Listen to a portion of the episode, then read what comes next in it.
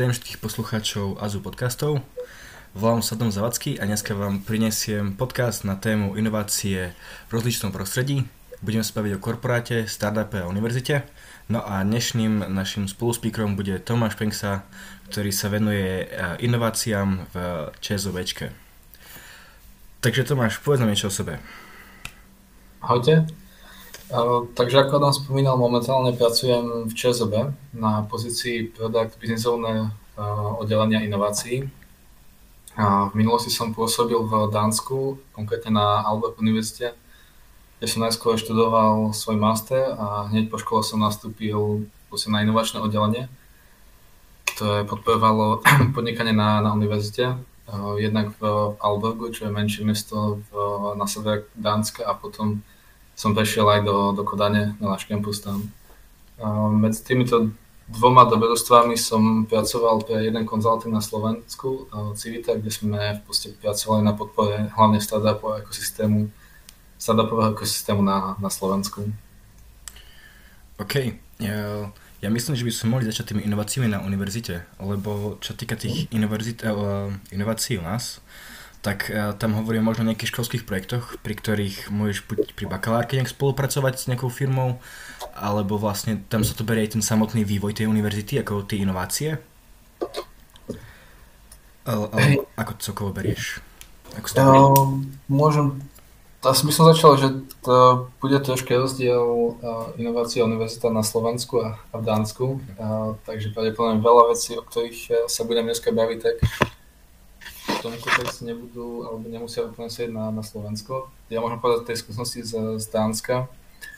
A, tam sa tie inovácie naozaj brali podstate zošadial a veľmi široký pohľad na ne bol, či už u nás priamo na inovačnom oddelení alebo celkovo na univerzite.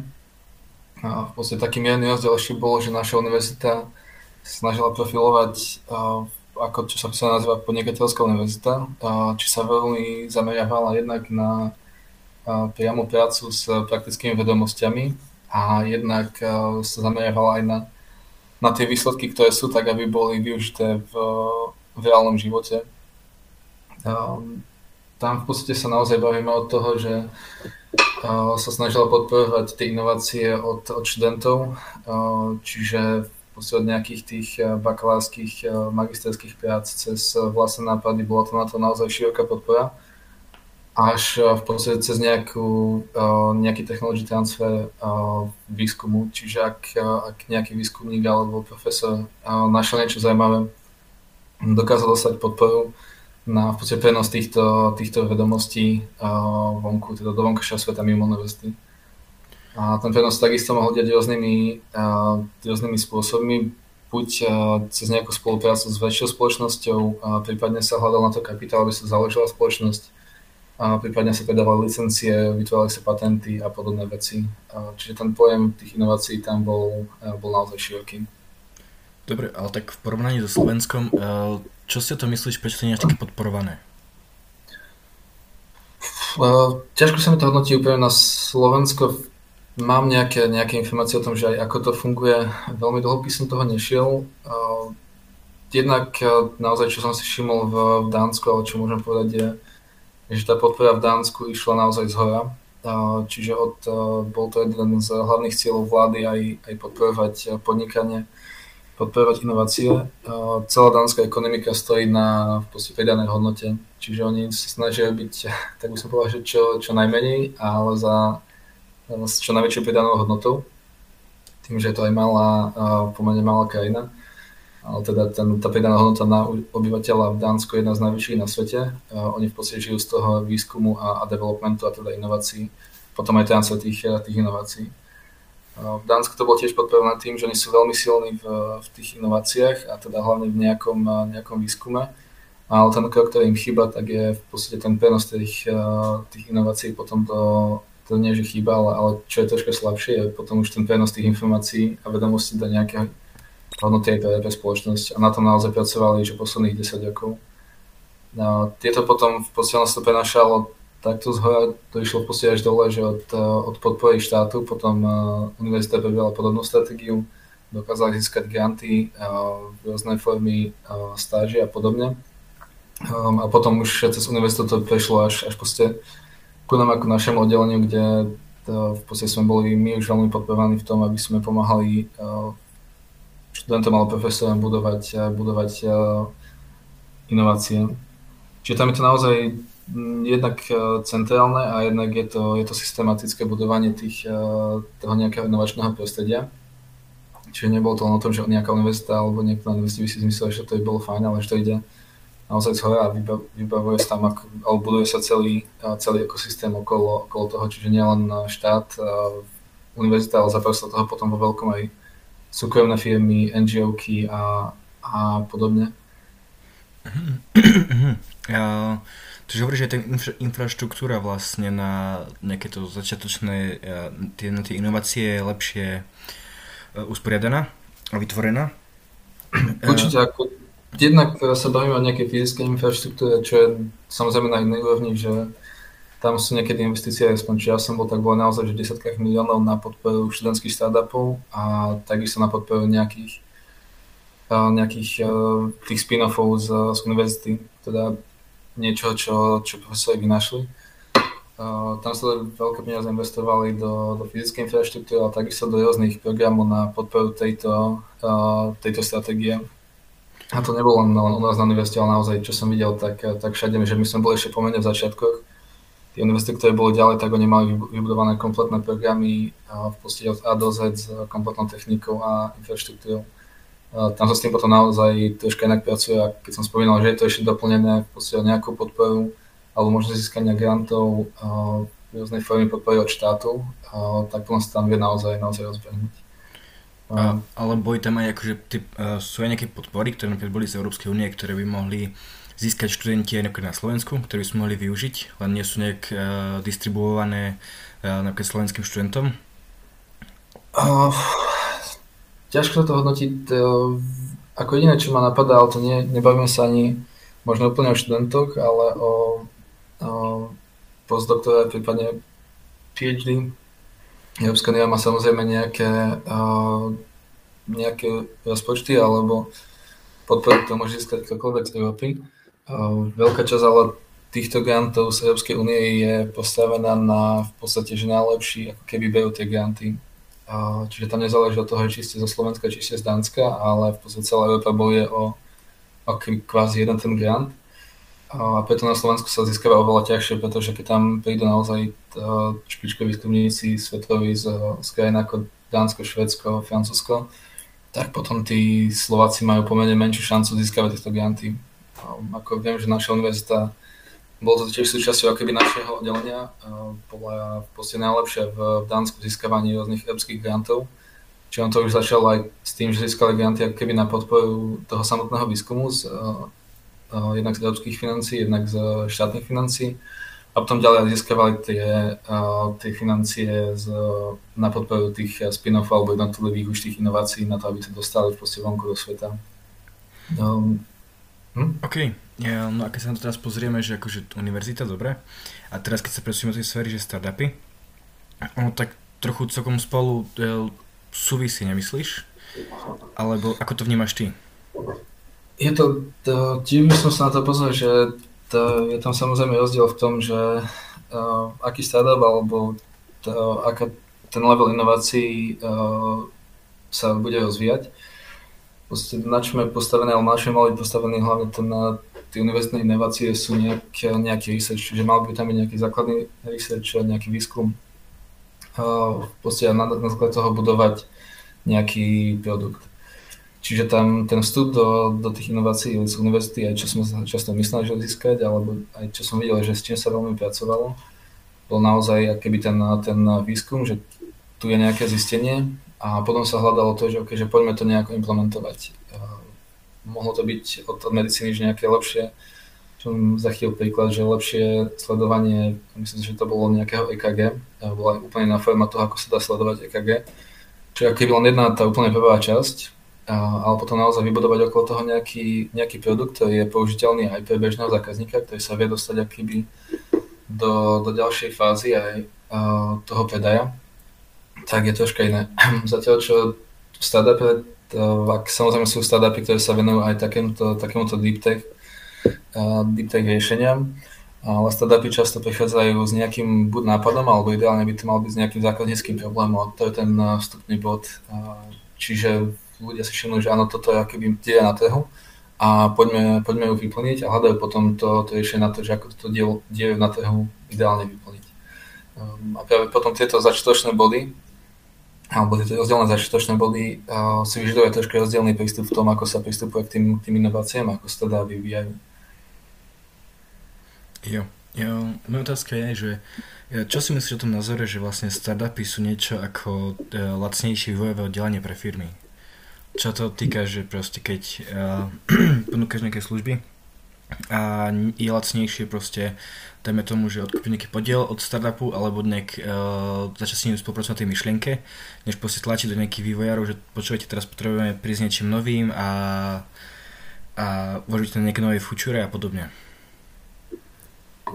Je to v podstate dosť náročná otázka. Myslím, že tam nie je tá, ako sa biela čierna odpoveď, že to nie je to úplne jednoznačné.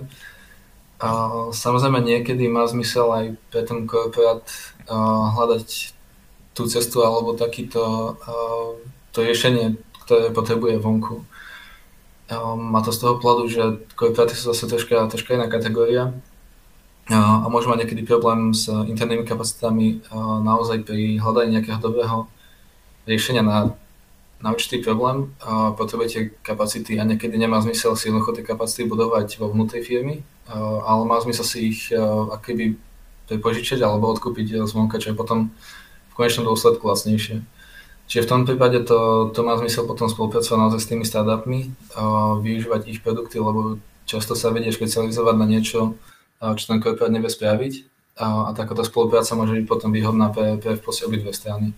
Um, ale tiež nie som úplne názoru, že je to keby stále tak, že by to malo byť stále o tejto, o tejto akoby spolupráci. Niektoré veci, a to samozrejme záleží od, od jednotlivého typu korporátu, aký problém chce riešiť, uh, si by si mali tie v tej firmy riešiť interne, alebo snažiť sa vybudovať interné kapacity. A niektoré veci jednoducho je lepšie outsourcovať uh, vonku. Samozrejme sú aj rôzne formy s spoluprácou s startupmi, či už ten korporát odkúpi jednotlivý aký by len PVA produkt, odkúpi celý startup, až cez rôzne formy spolupráce joint ventures a, a podobné veci. Jo. A, a vlastne, ale tak teoreticky takúto spoluprácu môžeme mať aj s tou univerzitou, že nemusíme so startupom, tak mm, Áno, povedali sme si na taký trošku rozdiel medzi nimi, ale aký je taký hlavný rozdiel medzi tým, tými inováciami v univerzite, v univerzit, univerzitnom prostredí a vlastne v tom startupovom prostredí. Nejaký ten prístup alebo metodika e, je napríklad viac byrokratická tá univerzitná časť, e, alebo ako to vnímaš? Hej. Určite v, v inováciách na univerzite je zapojené, zapojené niečo viac byrokracie, hlavne keď sa týka nejakého, nejakého výskumu tam sa potom zbiehajú rôzni stakeholdery a veľmi často sa na začiatku rieši otázka IP, kto bude vlastne, ako to bude vlastne ako to, ako to delí. Tým, že to potom samozrejme obmedzené nejako zákonom, nejako, nejakými dohodami. Často aj táto byrokracia, kvázi byrokratická časť na tej univerzite môže byť, môže byť veľmi náročná a veľmi zdlhavá a samozrejme aj aj e, finančne by som povedal, že je vyťažujúca. E, zatiaľ čo pri startupoch, ak majú od začiatku niečo podobné vyriešené, môže nastať taká situácia, že oni musia samozrejme riešiť nejaké IP, e, ak majú nejaké dohody alebo spolupracovali na výskume s niekým iným, tak vedia, keby, vedia to ale spraviť naozaj, že, že rýchlejšie. Či by som ale, myslím si, že ten, ten najväčší rozdiel medzi tou univerzitou a v podstate potom startupmi alebo teda korporátom je to niečo, na čo sa často keby mm, pozabúda, alebo teda minimálne tak často sa na to nemyslí a to sú rôzne skilly, ktoré, ktoré užívateľia majú, ale teda nie užívateľia, ale ktoré tí foundry majú, ale teda mali by mať. Samozrejme, myslím to, že ak, ak je niekto na univerzite a venuje sa výskumu 20 rokov, a tak môžeme potom troška problém prebehnúť aký do toho podnikateľského prostredia a začať niečo, niečo budovať. A ten mindset je troška iný a tie skilly, ktoré sa vyžadujú v jednom a v druhom sú, sú troška rozdielne. Čiže tam potom ten, ten rozdiel naozaj je v tom prístupe. A potom sú to naozaj tie otázky o tom, že či ten, či ten vedec alebo ten, kto prišiel s tou inováciou, by ju mal aj niesť ďalej, alebo či tú spoločnosť by mal zakladať s niekým iným, alebo by ju mal prípadne zakladať niekto iný, lebo to bolo samozrejme veľa, veľakrát aj, aj prípad. A pri startupoch, pri startupoch sa očakáva, že už tí samotní founders budú mať nejakú, nejaké skúsenosti, vybudované nejaké zručnosti na to, aby, aby ten produkt mohli dotiahnuť na, na to svetlo sveta a predávať ho úspešne. A samozrejme potom korporáty sú opäť troška, troška iná, iná kategória. Tam vidím tiež momentálne, že tam vie byť tá byrokracia pomerne veľká. Uh, mám ešte, ešte niekedy pocit, že ešte je tam ešte väčšie ako na tej univerzite, keď som bol. Uh, momentálne naozaj, keď uh, čokoľvek robíme, tak my tam potrebujeme uh, ako je tam samozrejme nejaký backcheck, veľa schválení, veľa meetingov, uh, potom je to veľa takými komunikovať cez veľmi, veľmi veľa oddelení a dostať veľmi veľa schválení. Čiže to je ten často problém aj tých korporátov, keď sa snažia inovovať, je to, že sú často troška pomalšie a také, také stanulejšie, čo je nevýhoda. A samozrejme tá výhoda pri tých korporátoch je to, že máte takéto, takéto zdroje, že keď pracujete s nejakými vecami, ktoré sú napríklad citlivejšie na, na dáta alebo podobne, tak je tam naozaj taká kapacita na to, že sú ľudia, ktorí vám pomôžu s tým pracovať a spraviť to tak, aby, aby to bolo v súlade s, s legislatívou a, a podobnými vecami.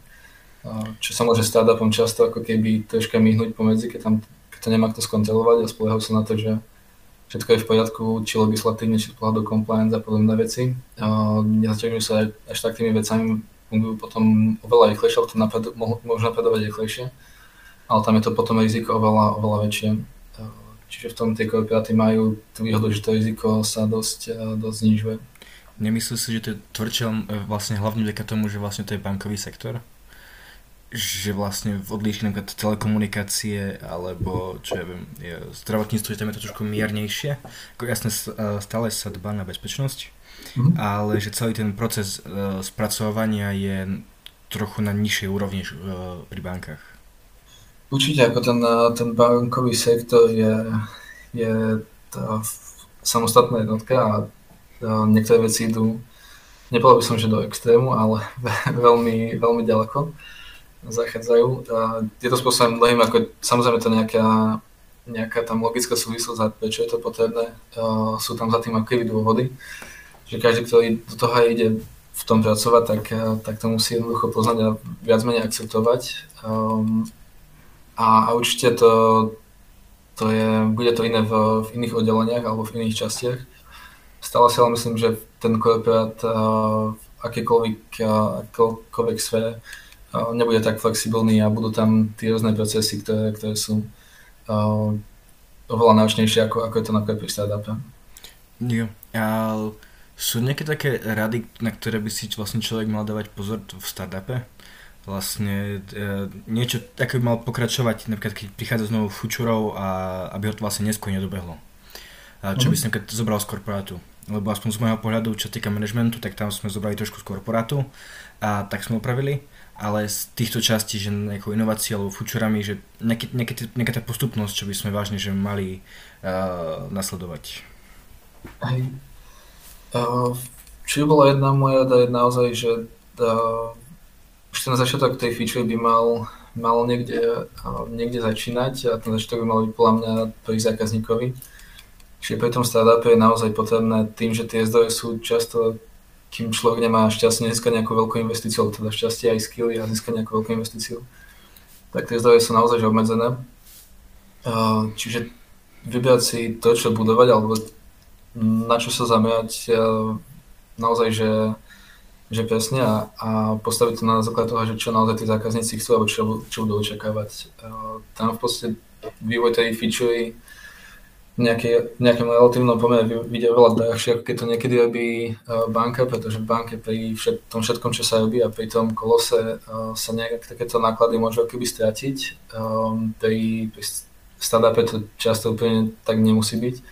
Uh, a naozaj tých málo spálnych mendeov alebo niekoľko mendeov na vývoj nejakých feature môže byť môže pre startup dosť nepríjemnými.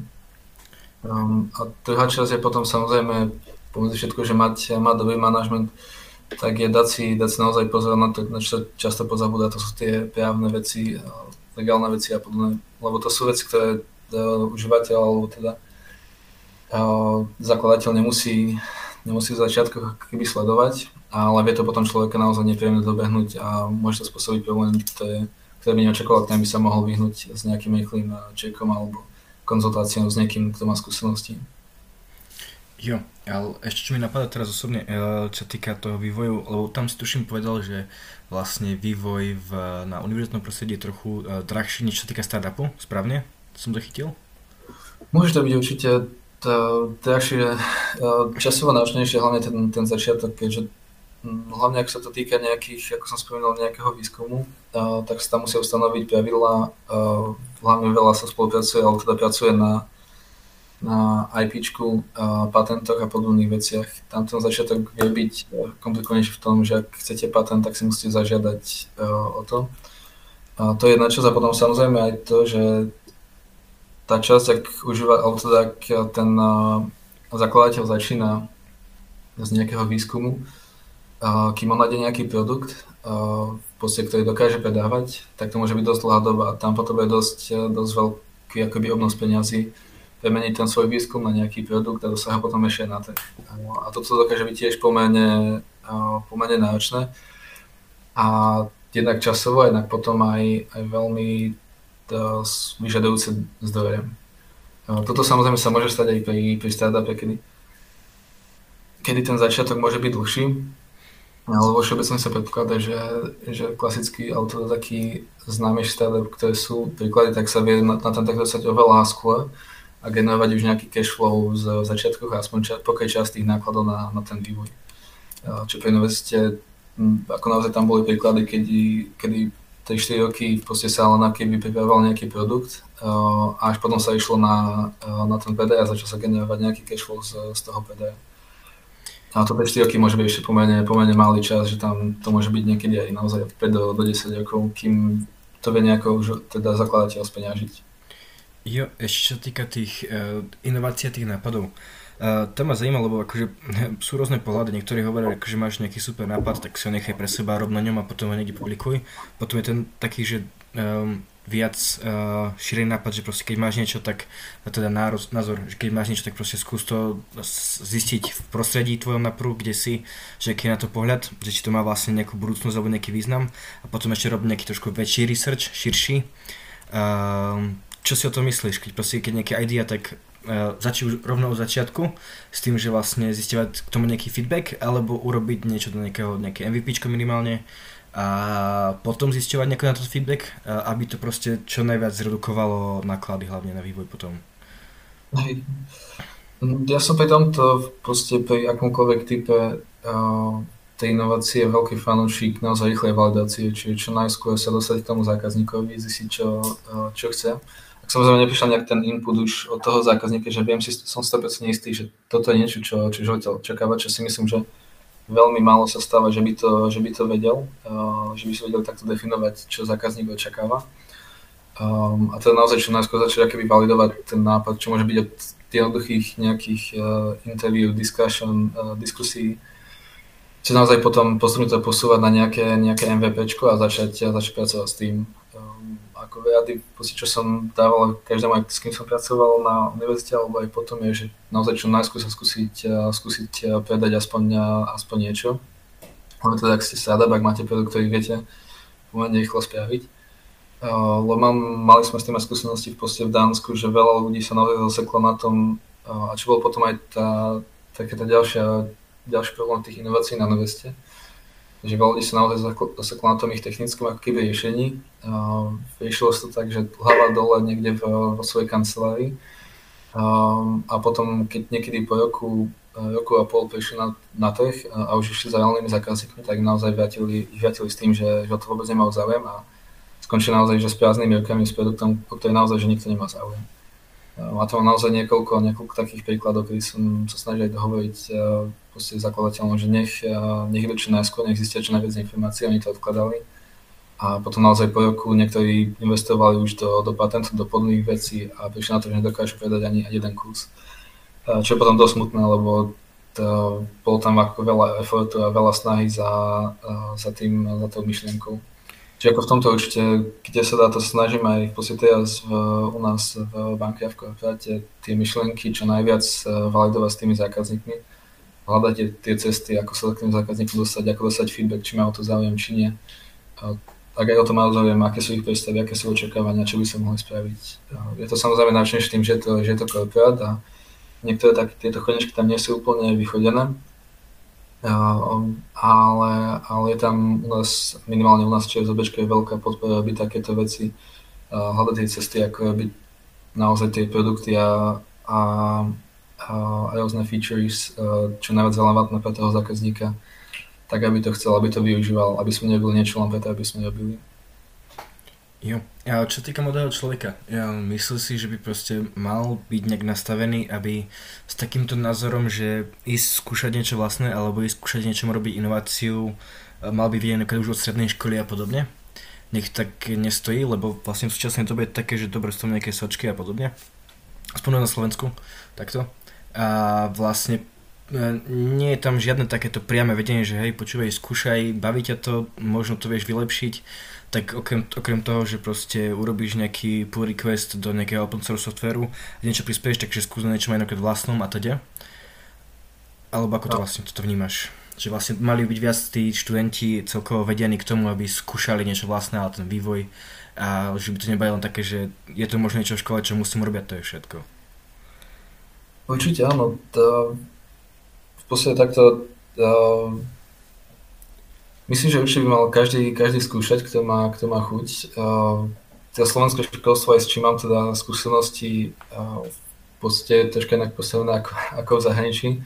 Uh, naozaj v tom slovenskom školstve sa tí mladí ľudia málo vedú k tomu, uh, aby mysleli kriticky, aby boli kreatívni, aby niečo vymyslel, vymyslel. Sú samozrejme výnimky a už, už sa to objavuje aj na, na Slovensku, ale stále to nie je v takej miere ako, ako v takom Dánsku alebo, alebo Holandsku, kde je to celá tá škola aj všetko, čo, čo človek robí, posledný na tom, aby jednoducho myslel kriticky, aby prinášal niečo nové, aby, aby snažil nájsť niečo, čo doteraz nebolo, nebolo nájdené. A je vedený v podstate k tomuto. A toto sú určite skúsenosti, ktoré, a, ktoré sú neodstraniteľné potom aj pri budovaní nejakých tých skillov alebo zručností, ktoré môže naozaj človek využiť, či ostane v tom startupe, či ostane, či pôjde niekto do korporátu, či bude robiť v nejakej neziskovke a v podstate kdekoľvek. To bola jedna veľká časť v Dánsku, na ktorej sme pracovali, bolo v podstate nielen keby zamerané na tie samotné produkty a na, ten, na, ten, na tie výsledky tej práce buď tých študentov alebo tých profesorov, ale naozaj, že cez tento proces v podstate budovania toho produktu, získavania feedbacku od zákazníkov, spracovania toho feedbacku, ako to vplyvňuje ten produkt a tak ďalej, tak ďalej, komunikácie s inými oddeleniami ako s právnym, ako s financiami vie si naozaj potom vybudovať uh, kompletný set uh, pozitívnych zručností a využívať ich potom kdekoľvek, kdekoľvek pôjde. Ako s tým povedané, zase nie som úplne fanúšik toho, že každého tlačiť, že by mal mať, mal mať startup alebo mal by byť startup alebo podobné veci. Uh, naozaj som skôr fanúšik toho, že nech, uh, nech ľudia aj teda tí študenti si nájdú to, čo ich baví, nech sa venujú tomu a popri tom nech využívajú takéto zručnosti ako komunikačné zručnosti, čo vieme získať do sledapu, alebo teda tá validácia komunikácie s tými potenciálnymi zákazníkmi, získavanie toho feedbacku, spracovanie toho feedbacku a podobne. A má to sa dá naozaj získať teda nielen v startupe alebo v podnikaní, ale v podstate čokoľvek, kdekoľvek človek robí, tak vie tieto hlavné ako keby kontory toho podnikania uplatniť. Dobre, teraz sa presuňme na ten, tie, ten vývoj v tom korporáte, vlastne mm. inovácie.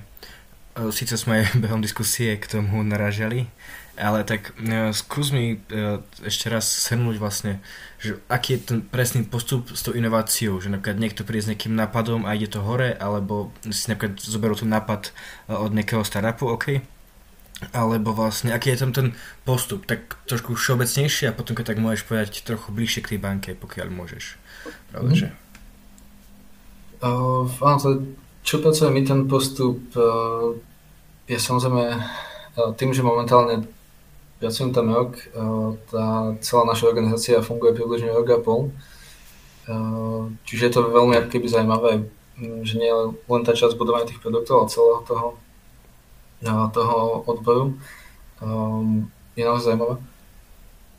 S čím my pracujeme, je to ešte nie úplne ustálené, ale to naozaj ten nápad e, môže prísť e, v podstate z hocikadiaľ, že my sa snažíme zbierať nápady jednak od e, kolegov, jednak my prinášame vlastne ako keby nápady na to, čo by sa mohlo spraviť a samozrejme potom tie nápady prichádzajú aj niekde, niekde z hora, či od nášho šéfa nadriadených a podobne, čo by sa mohli spraviť. Ja osobne pracujem aj ako, montujem takú zmiešanú pozíciu product owner, Čiže jedna z mojich veľkých šťastí je pracovať akoby, uh, s tými nápadmi, a teda na tom začiatku. Um, kde samozrejme, keď pozbierame si nejaké nápady, tak potom máme stále nejaký session, nejaký workshop, kde sa ich snažíme nejako zhodnotiť. Ideálne do tej hodnoty potom prinášame aj tú relevanciu pre toho zákazníka, teda snažím si získať nejaký input na to, že či tí zákazníci by o to mali záujem, či o to majú záujem, ako by to využívali a, a podobne. A potom tam celý ten uh, celý ten proces sa v podstate rozbehne v, v korporáte. To je na jednej strane super, eh, že máme zabehnutý keby už, už nejaký proces, eh, cez aký to nápady už tlačím a už je to niekedy až príliš také strojené, eh, že chceme ísť viac za radom, chce všetko až v podstate do, do nejakého releaseu. Na druhej strane vie ako keby to, že to už akoby takýto proces nastavený, vie to niekedy obmedziť v tej, v tej flexibilite pri, pri tom vývoji. Um, ale teda ten proces sa skladá jednak, na, začíname od toho nejakého zhodnotenia tej, tej idei, potenciálu. Uh, robí sa tam niečo ako IT zhodnotenie, čiže sa pozrieme na, ten, na, na tú myšlienku, pozrieme sa na to, že ako by sa to mohli spraviť, uh, ako by to bolo približne nákladné. Um, a to sa to potom dostáva do nejakej fázy, kde sa rozhodujeme, že či to má zmysel uh, pokračovať s tým nápadom alebo nie ak má zmysel, tak potom mám veľkú časť, aspoň máme naše oddelenie, je pozrieť sa aj na to, či tam akí externí partnery sú. A potom komunikovať s tými externými partnermi, s ktorými vieme spolupracovať na tejto, tejto myšlienke alebo na nápade. Um, dostávame sa potom často do takého iteratívneho procesu, my sa snažíme nejako navrhnúť, čiže pracujeme s dizajnom, s IT architektúrou a s podobnými vecami, to je naozaj časť eh, niekoľkých, niekoľkých mesiacov a veľa iterácií, kde si robíme nejaké low návrhy, wireframey, testujeme ich, dostávame feedbacky um, a snažíme sa aj takto iteratívne prinášať ten, eh, ten finálny koncept. Veľká tá časť, ako som spomínal, je potom samozrejme tá validácia s rôznymi časťami banky a teda s rôznymi oddeleniami, či je to právne, či je to compliance riziko, a naozaj tých oddelení tam asi 5-6, s ktorými si pravidelne voláme, dostávame feedback na to, že čo by si mali spraviť, aby to splňalo požiadavky a normy, aby to bolo bezpečné ako pre užívateľa, tak pre banku. Čiže v tomto ako tá, tá banka, aj hlavne teda u nás si dáva, si dáva veľmi veľký pozor, aby to bolo hlavne bezpečné aj pre toho užívateľa. Naozaj máme, myslím si, že nejaké dva oddelenia, ktoré sledujú len to, aby sme robili niečo, čo je, čo je v poriadku a s všetkými právnymi normami a podstate s tým eh, spotrebiteľským, s nejakými spotrebiteľskými normami. Ale v podstate, keď si prejdeme tento okruh, tak, tak to potom už je klasický vývoj, kde sa to spíše do nejakých user stojiek a je to, je to chalanom na, na IT. A tam už to ide viac v podstate tým klasickým agile spôsobom, šprinty a až prejdeme niekde ku, ku releaseu a ide to vonku na klientov. A potom sa samozrejme nejako spracováva sleduje sa, či sú incidenty, aký je feedback. A tam už je opäť ten, to také klasickejšie koleco, kolečko toho zlepšovania, opäť nejaké feedbacky so zákazníkmi, validácia, návrhy na zlepšenie a dostávame to do releaseu. Ako ja, ako dáme tomu človek s nápadom a zákazník vašej banky, môžem priniesť svoj nápad k vám, aby ste nad ním vôbec začali uvažovať? Hej, ideálne napísať mňa, by si mal kontakt, keďže často tieto napady spracovávam. Momentálne, čo viem, že u nás v banke funguje, je napríklad, že máme vlastnú komunitu, kde sa, myslím, že ktokoľvek, nie som si úplne istý, môže do toho zapojiť tým, že ťa predáme do komunity a môžeš jednak odpovedať na nejaké otázky z banky, že ako sa ti počia určité produkty, ale takisto môžeš potom prinášať svoje, svoje nápady. Uh, ako čo často využívame alebo čo sledujeme sú aj napríklad uh, reviews alebo uh, nejaký feedback na Google Store, na Apple Store, kde snažíme z týchto keby feedbackov a nápadov pozbierať niečo, čo je relevantné, čo požaduje keby ten, ten klient. Čiže to sú také asi najčastejšie a potom samozrejme tam nejaký feedback formula, kde sa dá poznať, poslať že návrhy na, na zlepšenie um, a tie naozaj často poctivo, ak keby sledujeme, spracovávame a snažíme sa zapracovať. Ešte ak by si mohol povedať, že vlastne ako ťa človek môže kontaktovať, lebo tak napíše, hej, do Google Tomáš Penksa a uvidí, čo to hodí. môže uh, buď na, na LinkedIne, uh, nájsť ma pod Tomáš Penksa, uh, to myslíš, že úplne v pohode. Ak mi niekto bude vadiť, tak to jednoducho je řeknem. uh, to bude asi, asi najlepšia, najlepšia možnosť. Uh, ak, ak niekto chce a má nejaké nápady, prípadne by chcel dostať viac, viac informácií, tak ja si celkom rád pokecam a tam na to naj, najvhodnejší. Žiadne zdieľanie telefónneho osobného čísla, nič podobné hovoríš, hej? To, to ja či preferujem, nie. Telefón mám tak obmedzený, že tam sa niekedy ani môj šéf nemôže dovolať. Hej, hej, cítim to pri komunikácii občas treba držať akýby fokus a, a, a potom uh, je lepšie takéto nástroje často aj na management uh, toho vlastného času. Čo hovoríš napríklad, ja teraz som ešte riešil, keď sa trošku uh, pridáme, teda posunieme k tomu prostrediu ešte k koncu, čo hovoríš na to, že ako oddelovať nejaké komunikačné kanály na eh, prácu a na nejaký osobný život, prípadne školský život, lebo sa stáva, že proste niekto vedie nejakú komunikáciu aj z nejakého startupu napríklad na cez Messenger, alebo dajme tomu používajú ten Teams, eh, na školu, potom ešte vedie mať nejakú grupu napríklad na startup. Myslím si, že by to malo byť oddelené od seba čo najviac a mali by tam byť niekde vyhradené tie limity? No, ako môj názor je určite áno. Ja si ako naozaj osobne dávam pozor na to, aby som oddeloval prácu od, od súkromia. Samozrejme, nedá sa to, nedá sa to vždy. Ale to, myslím, že človek, hoci čo robí a v akomkoľvek, či je to startup, či je to korpora, či je to univerzita, tak mať stanovené nejaké tie, tie hranice to môže len pomôcť. Ak si niekto myslí, že ak bude dostupný 24 hodín denne, tak a, a že mu to nejako pomôže, a, tak si myslím, že naozaj, že to je veľmi krátkodobý pohľad, a, že aj pre keby tú výkonnosť a, a ak aj niečo chce človek dosiahnuť, tak musí byť často oddychnutý, nemôže byť pod, pod stresom. A to sa úplne často dá len tak, ak, ak si to človek niekedy dá takúto tvrdú líniu a, a oddeli tieto aj, aj komunikačné kanály, aj troška ten, ten život čo najviac od práce a od, od súkromného života. Takže hovoríš, že vlastne človek by sa mal aj celkom dosť sústrediť na to separovanie týchto vecí. Uh, pociťuješ, že ti to vážne pomáha v tej produktivite, potom aj v práci, alebo vlastne jo, aj doma? Určite, určite áno. Tak ja s tým mám troška skúsenosti, že aj v podstate, keď som fungoval v tom Dánsku, uh, už jednak keď som bol ako študent, tak som fungoval na štýl, že štúdium popri tom práce v reštaurácii, niekedy stáž a ešte vlastný projekt. Eh, čiže tam sa to všetko ako doslova že zlialo dokopy, eh, lebo štúdium a stáž bolo, bolo veľmi podobné, no a potom do toho práca a to som videl, že to som už dochádzal naozaj do, do stavu, kde som fungoval tak rok a to už ako reálne sa bavíme o úzkostiach, depresiách, naozaj, že kde som, tá produktivita išla tak dole, že už som nebol eh, schopný za seba vydať nič normálne. A potom som videl, že keď som to troška zmenil, že zmenil troška moju situáciu, že som začal pracovať práve pre tú univerzitu, Ehm, tak e, tam to bolo úplne iné, som videl, že myšlenkové pochody, že už som sa vedel nad vecami zamyslieť, nebyl som veci proste len tak, ako keby spevej, ale by boli. Ale zvyšovala sa naozaj tá kvalita, produktivita, efektivita a tieto veci, ale to isto naozaj, že, že dosť, e, dosť pevne sa snažím strážiť.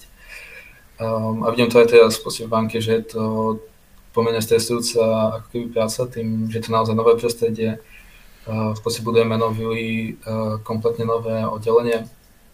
Je toho naozaj, naozaj veľa, ale tým, že si človek vie to postriažiť, tak ja viem fungovať v podstate už, vyššie roka v pomerne vysoko pracovnom tempe, teda posledné roky len v banke a nevnímam na sebe nejaké náznaky toho, že by som um, musel bojovať s nejakými úzkostiami, prípadne náznakmi vyhorenia alebo podobné veci.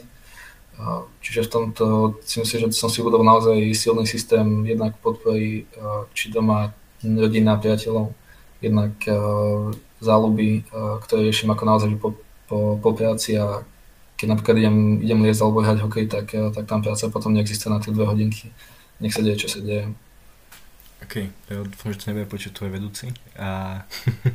ja som v tom, ako myslím, že celkom otvorený. A zase toto je, zase musím povedať, že u nás v banke je veľmi podporované, podporované aktivie ten work-life balance, že si uvedomujú. Zase vedia, že ako keď, keď treba sa hecnúť, tak, tak človek pracuje. Mal som aj to obdobie, kedy naozaj niečo treba spraviť, tak sa bylo aj po večer, chodil sa aj cez, cez víkend. Um, a, ale to sa dá naozaj v určitých častiach mesiac, mesiac, dva, ale dá sa tak funguje plavne, že, že non-stop. Uh, teraz to pridám, to naozaj prichádza aj, aj od toho, že to pracujeme veľmi, si myslím, že stabilne. Proste posledný, posledný rok nemám nejaké vykyvy, či nálad, či tej efektivity, uh, či produktivity. A to prináša potom naozaj benefit tomu, tomu zamestnávateľovi. A tá kultúra u nás je naozaj, že na tomto silne postavená, že málo kto ťa bude tlačiť, alebo teda ne, nezachytil som, že by niekto niekoho tlačil toho, aby pracoval víkendy, večery a, a nejaké extrémne časy. Dobre, ja som veľmi rád, že si povedal trochu viac než iba k téme, čo vlastne bolo trochu aj čo mňa osobne zaujímalo, ako toho manažovať tento čas. Ja, miestami si mi to tiež zmieša a potom na konci je také, že človek aj nič poriadne neurobí a keď e, sa to dokope, že sa celé vlastne zvládne ten týždeň, tak potom je v sobotu odpadnutý v posteli? No, presne, presne, to, to je ten problém, tam si potom ne, neoddychne a potom je ešte viac unavený. A už to je taká kostelci tendencia, že ako naozaj na to. Osobný typ e, môj, ale to je veľmi môj osobný typ, e, je ja za čas ujsť na dva týždne ide do, do hôr. Naloží mimo signálu a, a, a tam človek naozaj potom zrelaxuje. Jo. Dobre Tomášu, myslíš, že je ešte niečo na konci, čo by nám vlastne chcel povedať k tým inováciám, čo sme nejak vynechali? Ako toho, čo by som chcel povedať, či bol to povedať, asi, asi príliš veľa. Uh, tam je to naozaj, že myslím, že veľmi komplexná téma. Uh, ľudia často podceňujú čo, čo tie inovácie sú. Uh, ak sa ma niekto spýtal, že čo študujem, a poviem, že som študoval inovácie, že pracujem v inováciách, tak no, pozerajú, že čo vlastne. Uh, s tým robím. Uh, ako moja jedna rada by bola, že ak, ak niečo máte, ak vás niečo zaujíma, tak, tak s tým jednoducho začať. Tam potom netreba úplne pozerať na tie, uh, na tie frameworky, či to robí niekto úplne správne alebo nie. Uh, dôležité ako naozaj s niečím začať a potom posunúť to kedy zlepšovať. Čiže keď máte nejaký buď nápad, či je to v korporáte, či je to na univerzite, či je to len uh, sám o ak ste si vybudovať nejaký startup, tak začnite aj keď len s málom, čo môže byť od toho, že získavate nejaký feedback cez sociálne médiá, cez rôzne portály, tým, že sa rozprávate s kamarátmi, so známymi, s ľuďmi, ktorých stretnete a, a posúva to tam, to nemá potom zmysel čakať. A to isté v korporáte, ak máte nejaký nápad, tak, tak to nejako začnite komunikovať s niekým a nemusíte sa úplne bať toho, že kam to pôjde, ako to dopadne a podobné veci. Dobre, ja, tak ďakujem, ja som rád, že si bol vlastne hosťom tohto podcastu a s vami, drahí poslucháči, do počutia. Ďakujem, ahojte. Yeah.